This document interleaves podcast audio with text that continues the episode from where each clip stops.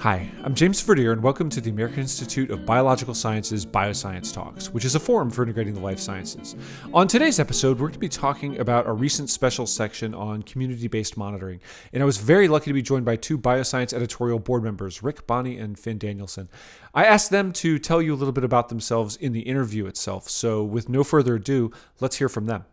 All right, Finn and Rick, thank you very much for joining me today. My pleasure. Thanks for having Great, and it's really nice to talk to you both um, after having shared so many emails, um, you know, over the past few months and years. Uh, why don't we go ahead and get a little bit of an introduction uh, from each of you to kind of give us an idea of you know where you work and what kind of things you work on. Um, Rick, why don't we start with you? All right. Well, I'm Rick Bonney from the Cornell Lab of Ornithology, where I've been working for over 40 years. I formally retired from the lab two years ago um, where my last position was director of the Public Engagement and Science Program. But I continue working at the lab now as a visiting scholar, and I continue working in many facets of the field of citizen science. And uh, my name is Finn Danielsen. I'm an ecologist with the Nordic Foundation for Development and Ecology, also called Nordeco. I'm based in Copenhagen, in Denmark. And um, Nordeco is a non governmental organization. We work at the interface of conservation of natural resources and local economic development. So we are biologists and anthropologists. And uh, for the past many years, we worked with building capacity in community based monitoring programs uh, in many countries. Okay, great. So, you know, to get into the the first question, this is in regard to a special section recently published in Bioscience on community-based monitoring, um, and before we go any further, I, I, thought we might just talk a little bit about that term itself. Um, you know, kind of what does that mean in this context? What does that mean for science? And I'll, I'll throw that open to either of you, whoever would like to take it. Well, community-based monitoring, you can say it, it's monitoring undertaken by local stakeholders, uh, local stakeholders using their own resources and in relation to aims and objectives that make sense to them. It's sometimes considered a type of, of citizen science. And and when I say local stakeholder, stakeholders. It can be, for instance, fishermen or it can be farmers. It can also be local government staff, uh, which is called extension staff in some countries. But it can also be amateur naturalists or, or just citizens concerned with threats, for instance, threats from local pollution. And, uh, and sometimes community-based monitoring programs, uh, they involve indigenous communities. And then the programs often will include indigenous knowledge. Well, Finn mentioned that community based monitoring is sometimes called a type of citizen science. I would agree with that. Um, I would point out that way back in 2009, um, a group of folks from the Cornell Lab of Ornithology published an article in Bioscience that was kind of defining citizen science at the time. And we talked about different types of citizen science then, uh, including something that we called contributory citizen science, which is thought of mostly as science driven, top down. You got a big question, you need a lot of people to answer it. You come up with a defined protocol that everybody follows so you can compare all the data. At the other end of the extreme, we talked about co created citizen science, which tends to grow, as Finn just said, um, out of a local need, a local community, stakeholders, people that are being directly affected by an issue, like fishermen or farmers and they tend to be deeply involved in the process. So it's more of a partnership between scientists and community members, or even led by the community. And so I tend to think of community based monitoring as a type of co created citizen science. But I also want to say that I'm worried sometimes that people get too hung up in nomenclature. And what's really important is that we figure out appropriate responses for everybody to work together all the stakeholders, all the interested members of the public to try to gather the data we need to answer pressing environmental issues. Okay, great. I think that's you know uh, gets us started off on exactly the right foot. And now I hope we could take uh, you know from those descriptions uh, one example or two examples. Um, what's an example of a program that operates you know as either community-based monitoring or citizen science? And I'll leave that open to either one of you just to kind of give our listeners an idea of what this means in you know kind of the real world when we talk about these terms. So one of the best known citizen science projects in the world at this point is eBird, which was started and developed in 2002 at the Cornell Lab of Ornithology. eBird is global. There are from every continent, from almost every country. We've now collected over 50 million checklists around the world, documented over 10,000 species. And lest anybody think that this is just an exercise in counting or stamp collecting, in the year 2020, there were 93 articles published based on eBird data in peer reviewed journals. 93 articles in one year alone, and it just continues to grow. But that's not community-based monitoring. That's a top-down form of citizen science, as we were talking about before. But what's significant about eBird is that it's not really so much of a project. It's a platform. It's a platform on which you can build all kinds of projects. You can build all kinds of local projects. So if you were to go to the eBird website and click on the uh, portal web, uh, the portal link, you would find that there are lots of portals, again, around the world and around the United States where people are beginning to develop local projects. And what's cool about the, the eBird platform is because everybody one platform that they can use to put in their data, but they can customize the project to their local needs. And yet at the same time, take advantage of all the data processing that's built into eBird, the regional editors, the smart data forms, um, all the checking that goes into eBird to make sure that the data are accurate. So citizen science writ large can provide these platforms that can be used by community-based monitoring, but there are also community-based projects that begin without any kind of big platform and they develop what they need on their own. Okay, and you know one more question on eBird since it was you know started so long ago, it was so early. Um, what was the what was the process like for you know gathering and collecting data at that time? It was the early days of the internet, or were the people filling out um, forms stating you know that they saw X bird in Y location um, and mailing it in? You know what was the process like then, and how's it evolved? So, the citizen science program at the Lab of Ornithology began, in some sense, in the 1930s where people were just take, keeping track of the birds that they saw around Ithaca, New York, around Cornell University. And then on a Monday night lecture, they were yelling out, yes, yes, yes, to the names of the birds. And somebody was writing that all down. And at some point, um, put all that into one database and analyzed it and realized, hey, you know what? We actually did create um, a database of the birds in the Cayuga Lake Basin just by having people yell out once a week what they had seen that last week. Believe it or not, that's the origins of eBird, going way back then to the earliest days of the Lab of Ornithology. Now, in uh, the 80s, we started a project called Feeder Watch.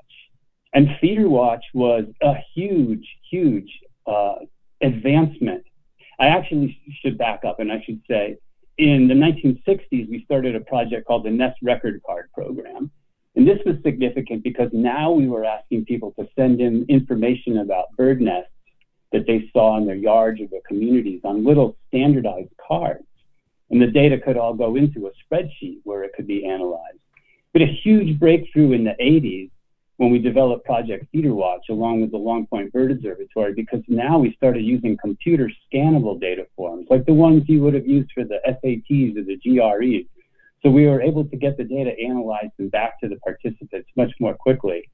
But then the internet came along and it started to be used uh, by the public kind of in the mid 90s, around 1995. And I like to say that the internet was actually built for citizen science because it completely transformed the field because we could start getting data in nearly real time and getting it back to the participants in nearly real time and building smart forms that would uh, let participants get a data form that was tailored to their area and their time of year so that it would really only have the species on it that they might be likely to see, which didn't mean they couldn't put in other species if they did see them.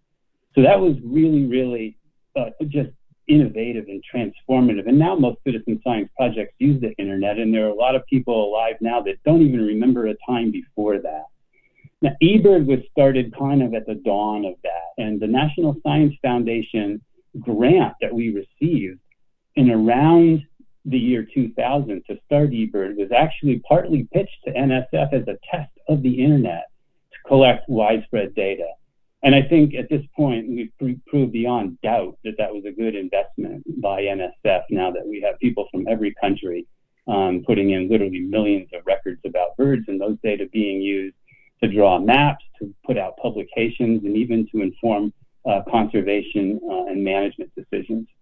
Okay, and you know, I think that um, you know, speaking about data and you know the the vast number of peer-reviewed articles and so on, and management decisions that have been derived from uh, you know these data, I'm, I'm wondering now about data quality. Um, it's it's I think it's a conversation that frequently comes up, um, and you know, um, Finn, you discussed that in one of the articles in the special section, and I'm just wondering, you know, what kind of data do you get from these types of programs where you have, uh, you know, people who are not professional trained scientists making observations?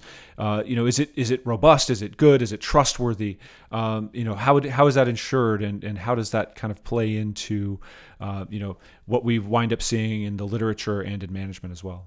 Thanks, James. Well, I'd like to first say a little bit about these these community-based monitoring programs uh, that we've been working with, um, I, and it's really it's really important here to be aware of that the people who are using the natural resources, such as fishermen or, or forest users or hunters, they've always been monitoring the environment. And changes in the environment influence how they use resources. You know where they go fishing and hunting, which species they take, how many, and so on.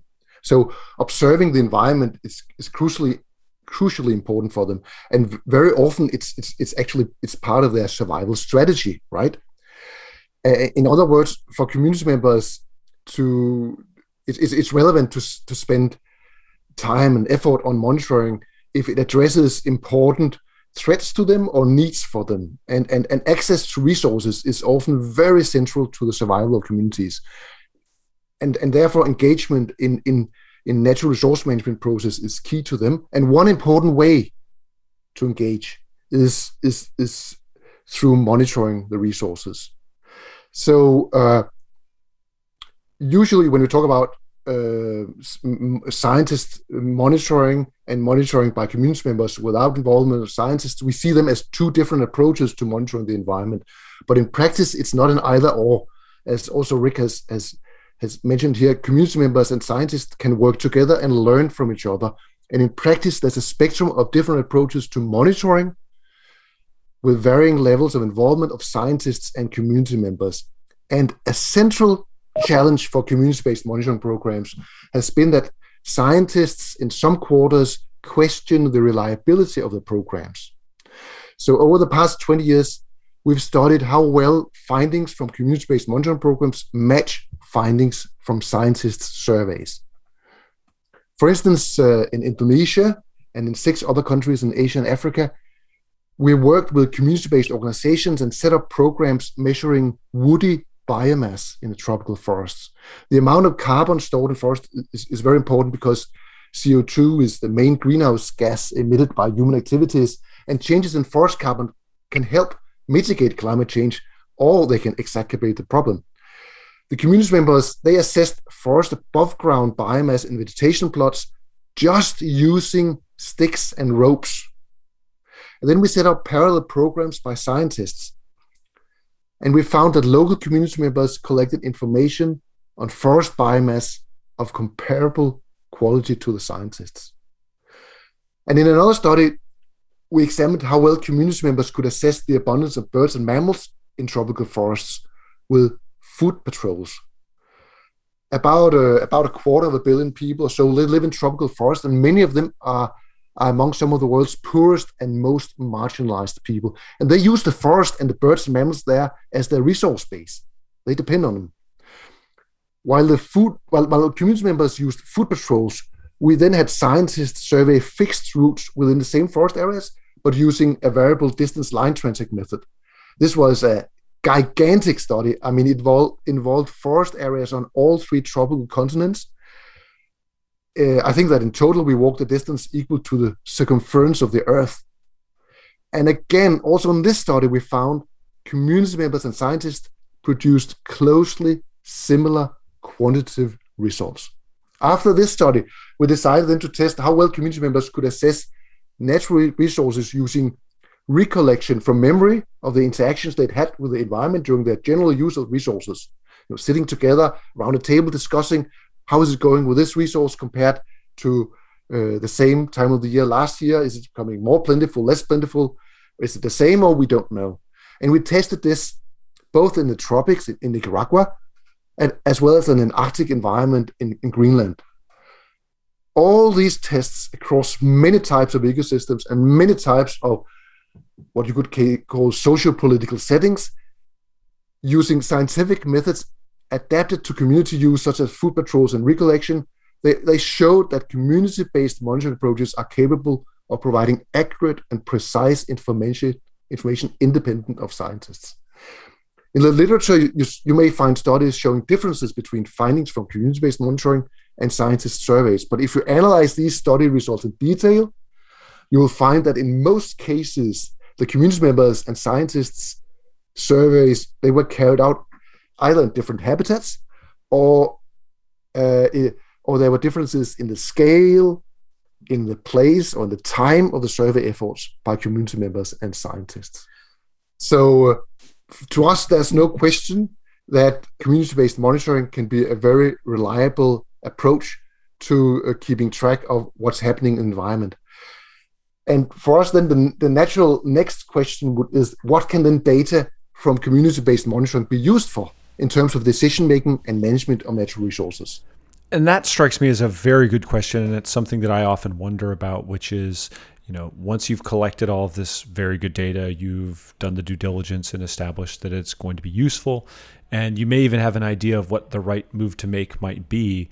Um, how do you then transition from that knowledge into an actual policy that changes the way that things are managed on the ground? Just any example, I think, would be something that our listeners would find very valuable.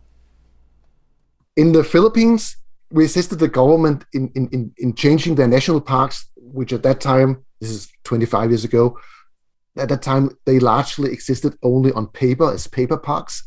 And we worked with, with the government uh, on, on changing them into national parks in the real world. And during this work, we were surprised how quick community-based approaches to monitoring led to management decisions. So we decided to, to compare two sets of monitoring approaches, one approach using community-based methods and the other using conventional monitoring methods without community involvement. And then we compared their cost effectiveness in terms of generating natural resource management interventions. We didn't compare this time the, the, the accuracy, we compared the, the effectiveness of leading to management because that's what really matters on the ground eh, as when you know that it's that is reasonable accurate the, the the, the findings, right?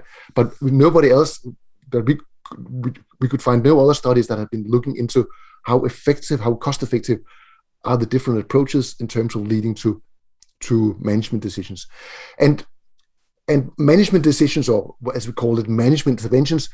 That, that's, for instance, a village bylaw banning the hunting of wild pigs during the breeding season in an area. You could say, "Come on! I mean, isn't isn't it is it, is it allowed to hunt wild pigs during the breeding season? Well, you have a national law saying that it's not allowed, but that's national law. You know, that's several days travel away, and they doesn't really it doesn't really matter at, at the local level out in the village. Uh, what really matters is if there's a, a village decision about you, you don't hunt wild pigs during the breeding season because then you can cut, hunt less wild pigs later.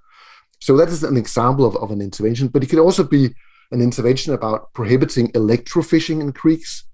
Again, you would say, I mean, is electrofishing allowed? No, it's not allowed legally at the country level, but it, it doesn't really matter out in, in, small villages. But if it's if it's agreed at a village level, that matters. Could, an intervention could also be setting aside part of a wetland as a sanctuary uh, for Philippine crocodile, the, the threatened uh, Philippine crocodile. So these are that, was the, the, kind of interventions that that that we kind of that we tried to keep track of, and so we saw here that that for the same investment, the community-based monitoring methods they led to four to six times more management interventions as compared with the conventional scientific methods. Yes, four to six times more management interventions. And even if we only looked at those management interventions that targeted the most serious threats to the biodiversity in each national park, the, the same pattern emerged. Also, if we only looked at those interventions that led to policy change with a potential long term impact, again, we, we found the same pattern. So we wondered whether these results perhaps were dependent on the Philippine context or, or whether they would be applicable in other countries too. So we took a look at published monitoring programs from the last 25 years. And then for each monitoring program, we tried to assess who made decisions on the basis of the results of the monitoring and what was the minimum time from the start of the data collection to the findings being used or possible to use for decision making. And here we found that the greater involvement of local people in monitoring, the shorter time it takes from data collection to decision making following monitoring. Actually, we found that the most participatory approach leads to management decisions which are taken at least three to nine times faster than conventional scientist executed monitoring without involvement of community members. But they operate at much smaller spatial scales. So it's clear to us that engaging fishermen, farmers, and other resource users in community based monitoring can be a very effective way of not only generating uh, information, but also increasing decision making and management of natural resources. Okay, and that you know, I'm curious about that. Would you be willing to speculate on why you know the reasons for that? You know, what makes me curious is that you know if you're getting data of equal quality from the scientific community versus from communities, uh, why are the communities listened to, and why are they particularly effective in you know driving management change, uh, perhaps more so than you know scientists. Is it because scientists are seen as sort of you know outside forces who are you know disconnected from the community and less able to you know influence those local and you know regional institutions, or is it or is it something else at foot? Um, I, I think that's some of the that's some of the reasons that you're pointing at here. I think that that maybe Rick can say something from from his experience with with with with eBird for management or C and Sea Change here. I think that what's always been interesting to me, all the work that Finn has done and other folks that I know around the world suggests to me that community based monitoring works better outside of the United States. Here in the US, most of our decisions seem to be made really pretty much top down without any meaningful involvement from the public. There are federal agencies that say that public involvement is very important, but a lot of times I think that's window dressing more than anything else. And I think jumping ahead to the question of what is the future of citizen science and community based monitoring in the United States, I think that we have to have um, kind of a paradigm shift of managers thinking of themselves as part of an ecosystem of decision makers, not just the only ones, but part of a, a whole cadre of decision makers that includes the stakeholders, the people who are really going to be affected and impacted by the decisions they make. Absolutely. It sounds like there's a, a, sort of a vast tapestry of, of different approaches and, you know, it's all kind of woven together and you don't reach the, you know, the whole of, of sound management unless you have sort of all of those um, things in place. Rick, why don't we talk about uh, Sea Change a little bit and kind of how that fits into, um, you know, that, that tapestry of management and decision making. Um, can you tell us a little bit about that program? Yeah, but I want to back up in order to do that. Sure. Okay, so let me back up for a minute here and say that Finn has been talking about community based monitoring and affecting local decision making, which is absolutely essential. Larger scale citizen science programs can point us to some of the issues that need to be looked at. And one of the most astonishing things that we have discovered about birds through citizen science um, is a study and then a paper that came out in the journal Science last year that used data from citizen science, primarily from the North American Breeding Bird Survey and the Christmas bird count. Didn't use eBird data because eBird's only 20 years old, and the researchers wanted to go back farther. And they discovered by analyzing these data very carefully that we have lost 3 billion birds since 1970. That's 30% of the North American bird population has vanished since 1970. Like, holy cow, that's just yeah. unbelievable. And we would not know that had we not had these large scale monitoring programs in place. Now, you can start to break those data down and you can say, okay, well, you know what? Different families of birds have been affected in different ways. And if you do break the data down, you'll find out that many waterfowl populations are actually increasing. Why is that? Well, that has a lot to do with duck hunters. It has a lot to do with Ducks Unlimited and the fact that there are people who are willing, who have a resource they want to protect, in this case ducks, and they're willing to invest in it. And there's a lot of money going into uh, duck management that comes from the sale of licenses, of hunting licenses. So there are ways that we can affect and impact these large scale changes, but we have to first know what they are before we can begin to figure out what to do about them. So that sets the stage somewhat for thinking about citizen science in the oceans. And there is so much serendipity in life. Um, I have always really loved uh, Florida and the Caribbean, and I've gone down there as much as I can. And in my travels, I got to know um, some of the folks down there that were working on coral reef issues and fishing issues. And this led, to my astonishment, about five years ago to an invitation to give a keynote address at a group called the South Atlantic Fisheries Management Council because they wanted to know if it would be possible to take a lot of the techniques that we've been used, have been using to study bird populations to study ocean fish. Well, right away, there are some issue, issues here. If you want to look at birds, all you really need is a sunny day and a pair of binoculars. And if you have a bird feeder, you don't even need the binoculars. But now you want to look at fish down in the, the murky depths, the, the inky blackness of the sea. How in the world are you going to do that? Well, fishermen. You've got fishermen who are out there who um, are catching fish with nets, who are catching fish with long lines, who really understand the ocean and the resources. And the question is, can those fishermen collect data the same way that bird watchers will? Will they want to? Will they be interested? Will they be concerned that if they collect data about fish populations, it will be used against them?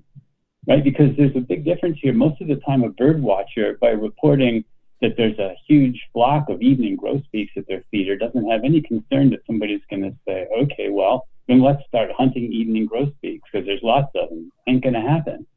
But with the fish, the fishermen could say, well, if I tell them that there are hardly any uh, red snappers left in this area, are they going to come in and say, let's stop the season? Right? So is there a counterproductive issue going on right here? So I was asked to come and give a keynote address at a workshop that was going to begin to address these issues and see if citizen science could be used um, in the ocean. And I gave a talk, fish are just like birds question mark, exclamation point. The idea was, let's explore this. Five years later, we have up and running an amazing citizen science program headlined by the South Atlantic Fisheries Management Council. In order to understand why that's significant, you need to know just a little bit about fisheries management. In the United States, it's the councils, and there are a bunch of them that make the recommendations about fishing seasons and, and, and limits that eventually get enacted into law. And they do this through a process called, at least partly, um, doing stock assessments. And in a stock assessment, they need data, and they need data that can come pretty much only from fishermen. So we're in the earliest stages right now of putting some projects together to have fishermen collect data that can go into the stock assessments that can be used to make the management recommendations. And I can't tell you where this is going to end.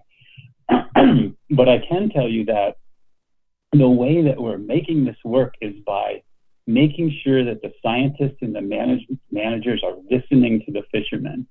We began that workshop.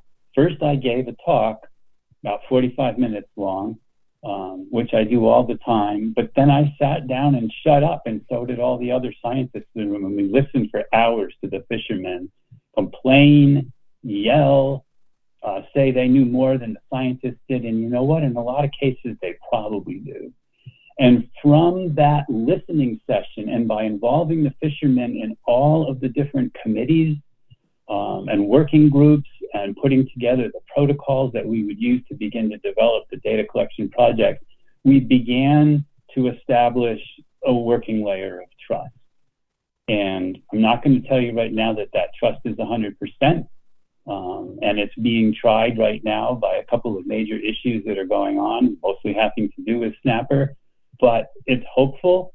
Um, and I, I'm just really think that if we did a better job of listening, as Finn has already said, to the stakeholders, the people who are being impacted, their livelihoods, their lives, their farms, their fish stocks, by what's going on, and bringing them together as equal partners in these management decisions and developing trust, then there would be a brighter future than we have looking at us right now. Yeah, that's interesting. And so, do you think the key there, you know, to the issue that you were citing or potential issue that you were citing before, of you know having um, perhaps incentives at cross purposes to uh, you know reporting, is the key there just to, to establish trust and because of course you know ultimately over a long period of time the um, the fishers themselves are going to be dependent on that stock being healthy.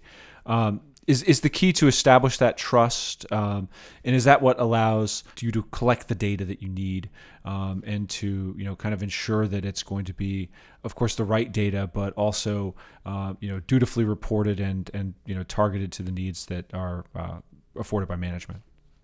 I think developing trust is absolutely essential um, to this entire process because then when you have the trust, you can have a dialogue. You can go back and forth the fishermen can say, you keep telling us that there are fewer individuals of this species or that species, but I know where to find them. I got hot spots, go out there and I can fish and I can catch my limit. And then if they trust that the scientists are listening, they can hear the scientists say, yes, but you're not engaged in random sampling. You're going to the places where you know you're going to find those fish. What about the 50 places where they were last decade and they're not there anymore? Can we work with you to come up with some kind of a procedure where you try going to a couple of other places and just seeing are the fish really there? Um, but the only way that we're going to be able to work with fishermen to collect those kinds of data is to develop this trust so that the fishermen understand that their data are going to be looked at carefully and accurately. And if there really are more individuals of those species than the scientists think, that that will go into the management recommendation to the benefit of the fishermen. Without trust, we have nothing and Finn, I'm wondering if you've had you know similar experiences, or if you would be you know able to kind of situate the relationship between um, you know the scientific community and the indigenous community and working on uh, in community-based monitoring projects. Is that uh, does the same trust element come into play, and you know uh, and how is that relationship developed, and and how does it kind of um, you know evolve over time? Thanks, James. Uh, I mean, indigenous people they manage enormous land areas. I mean, they manage or have tenure rights to over a quarter of the world's land, and and uh, and trust here is is one really central component uh, to to work together with with uh, indigenous community members. Um, but it's important to be aware here that for indigenous community members, community-based monitoring can not only be a useful tool for ensuring sustainable use of stocks, but but very importantly also community-based monitoring can provide a means for protecting their rights to land and resources. And we see today that in many areas that current land management systems are not able to include indigenous perspectives. And in these areas, community-based monitoring can be very, very powerful. Engaging indigenous community members in community-based monitoring can provide uh, the indigenous groups with a voice, right? By documenting what's happening with the, with with resources and the land in a systematical manner, and by discussing their findings and communicating them together with management proposals to, for instance, indigenous people organizations or to the authorities. In this way, the community members can become listened to. So it's not uh, outsiders, uh, uh, you know, getting data from indigenous community members. These are the community-based monitoring programs with indigenous uh, people typically are programs uh, led and run by the community members themselves, and they own the data. I mean, they might be willing to share it with others, but it's their data fundamentally. Uh, recently, we have, we have seen how how monitoring uh, uh, of this kind this kind of monitoring can can can have really impressive results. Uh, we're working with uh, local indigenous people organizations in uh, in Siberia, in Yakutia, Sakha Republic, and and there are eight groups of reindeer herders and fishermen and hunters who are uh, documenting what's happening with the environment, discussing uh, what the findings, and communicating it to the indigenous people organization there. And the indigenous people organization is then using these findings and discussions with the authorities about what needs to be done. And here, you know, in this case, uh, in Russia, Russia, you have, uh, according to the legislation, you have territories of traditional land use, but they, they are merely a, a classification paper, and and they are only now beginning to become translated into practice through the use of community-based monitoring. The, mo- the monitoring helps the indigenous people there to become to become more the subjects of the development of the traditional land rather than, than just the objects of its development. It contributes to more active local people. So they monitor the industrial developments there, that's mining, they, they, that, that has been undertaken and, and that have been planned on the traditional territories. And, and the, the, the monitoring program is a tool that enables dialogue, constructive evidence based, you could say, dialogue between the extractive industries and the owners or the users of the traditional lands. As an example, recently, and uh, one community, or as it's called there, an obshina in a district, uh, Sigansk, they obtained the rights to a traditional fishing ground, partly because uh, they had they could document that they were keeping track of how the fisheries was going in this area through community-based monitoring. So the monitoring by the community members there empowered the, the Obshina and gave extra cloud to the, the process of obtaining the rights to the fishing ground there. And that's a really concrete example of how the community-based monitoring there is is is directly uh, helping the community in in, uh, in in ensuring access to resources. That's interesting, and it you know kind of um it, it, seems a parallel to you know things we've we've talked about before on the show, um, you know whether that be you know indigenous uh, management practices for other fisheries or you know ways of potentially overcoming you know what's often referred to as kind of fortress conservation.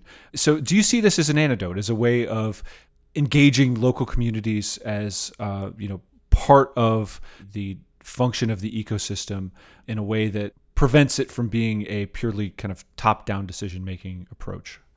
Well, I can say that the indigenous peoples organizations in in Yakutia, uh, they're they're uh, uh, they, they, know they're discussing their experiences with other indigenous people organizations across Arctic Russia, and uh, and and right now there's a process trying to get hold of funds to to expand this you know across uh, the indigenous people organizations across Arctic Russia uh, so so they, they they see this as a very concrete and and and and and, and, uh, and real uh, and, and, very concrete and realistic, you could say. I mean, a tool that that that directly goes in and assists the indigenous people that that that are depending, you know, through herding of reindeer, through fishing, through hunting. They're depending so much on the natural resource base, and they see that that that that, that the environmental changes are just happening so fast uh, these years now, and and industrial development as well.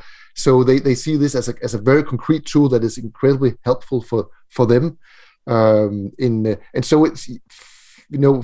I think for me it's really interesting to see that here we have been we're moving far away actually from biology, you know, we're moving into to you know uh, uh, very marginalized, poor communities uh, that are that are making you know, trying to consolidate a livelihood that they've had in the past, and and to be able to continue that in the future with with you know, with a, with a culture, with a you know, with the kids growing up learning how to do these things, uh, with with uh, members of the, the community monitoring groups explaining the schools, you know, re- the results of the monitoring, taking in school kids that are then doing small, uh, you know, studies of of of, of uh, the creeks in, in next to uh, to the to the cities and and and and and and uh, it's being used by school teachers uh, for discussing what's happening with, with, the environment and what can we do about it. So it's it's it's uh, you know biology. It, it, came from biology, but it's moving into all sorts of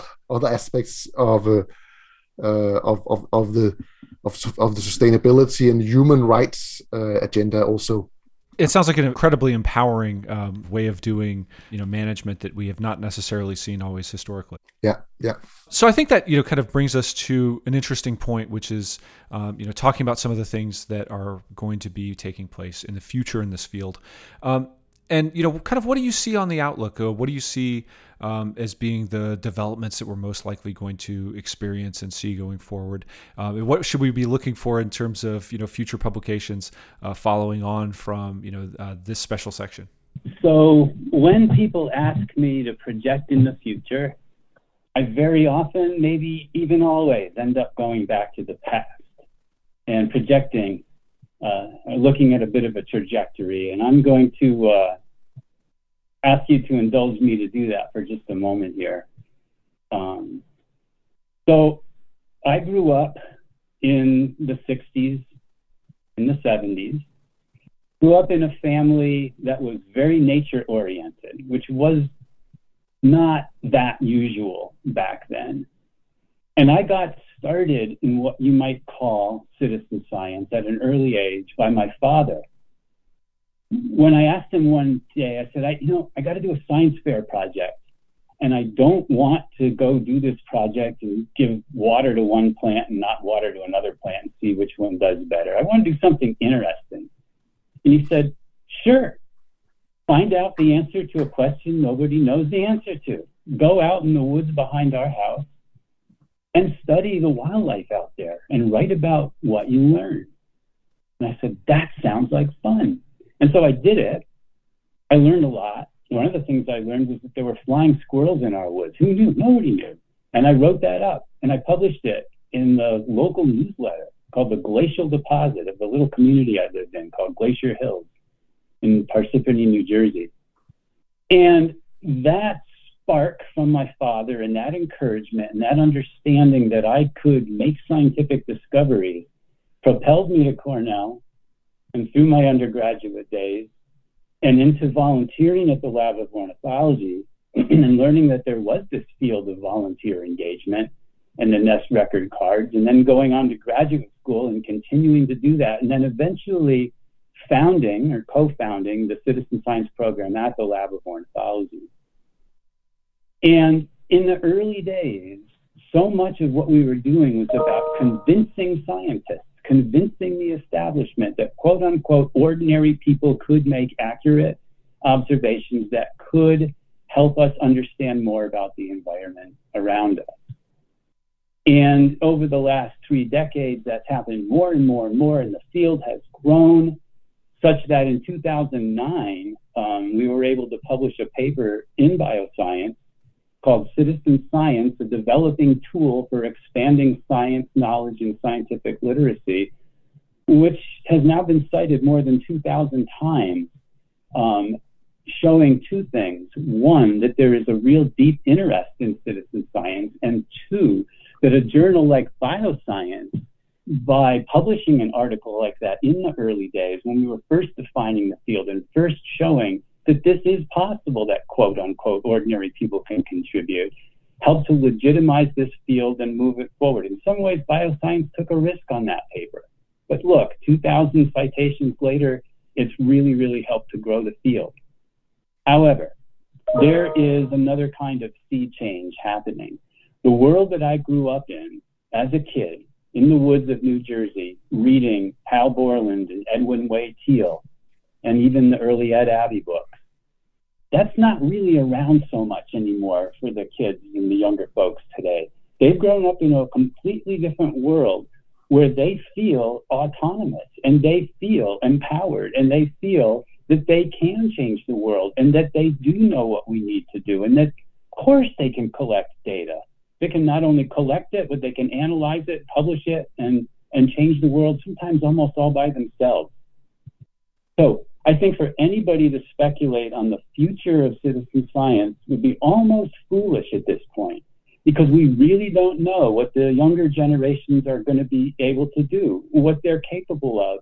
And one of the most important things that we can do as scientists is to get out of their way and pay attention to what the communities are telling us. What is important to them? What do they need to know? What data can they gather? What does the future look like for them? And then we could do the best that we can to help them learn a little bit more about science and about the process of science so that we still have good science and peer review, but be very, very open to all kinds of change that we probably can't even envision even five years down the road. I think these are good points, Rick. Um, and I think that with this special section on community-based monitoring in, in, in bioscience, we have demonstrated as others have, have before us, that community-based monitoring can deliver credible data, inform decision-making, and empower communities for resource governance.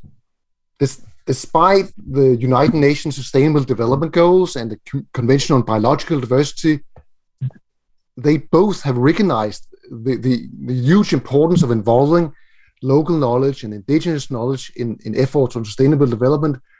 We still see that community-based monitoring remains largely absent from con- conservation practice. There are many there are programs running, but I mean they are absent from from mainstream conservation practice, and they're still I mean, still only running here and there across the world. And uh, I think that it's really clear that communities that use the environment on a daily basis they represent a vast but largely untapped source of knowledge on the mm. world's environment and these years, we're seeing the largest change in the distribution of life on Earth caused by climate change for 25,000 years. Climate changes are, in, and the, the, the change in the distribution of species are impacting ecosystems, human health, and many economic sectors. And if we are to adapt our use of the environment to these very rapid changes, we need all hands on deck. We need both scientists' knowledge and we need the knowledge of the people who live on the land. Great. And I think that's an excellent um, point on which to, to close out this conversation. I'd like to thank you both for joining me today. And also, of course, um, thank you for being handling editors of bioscience. Uh, you know, peer review doesn't happen without that type of service. It is of paramount importance. So uh, thank you both very much.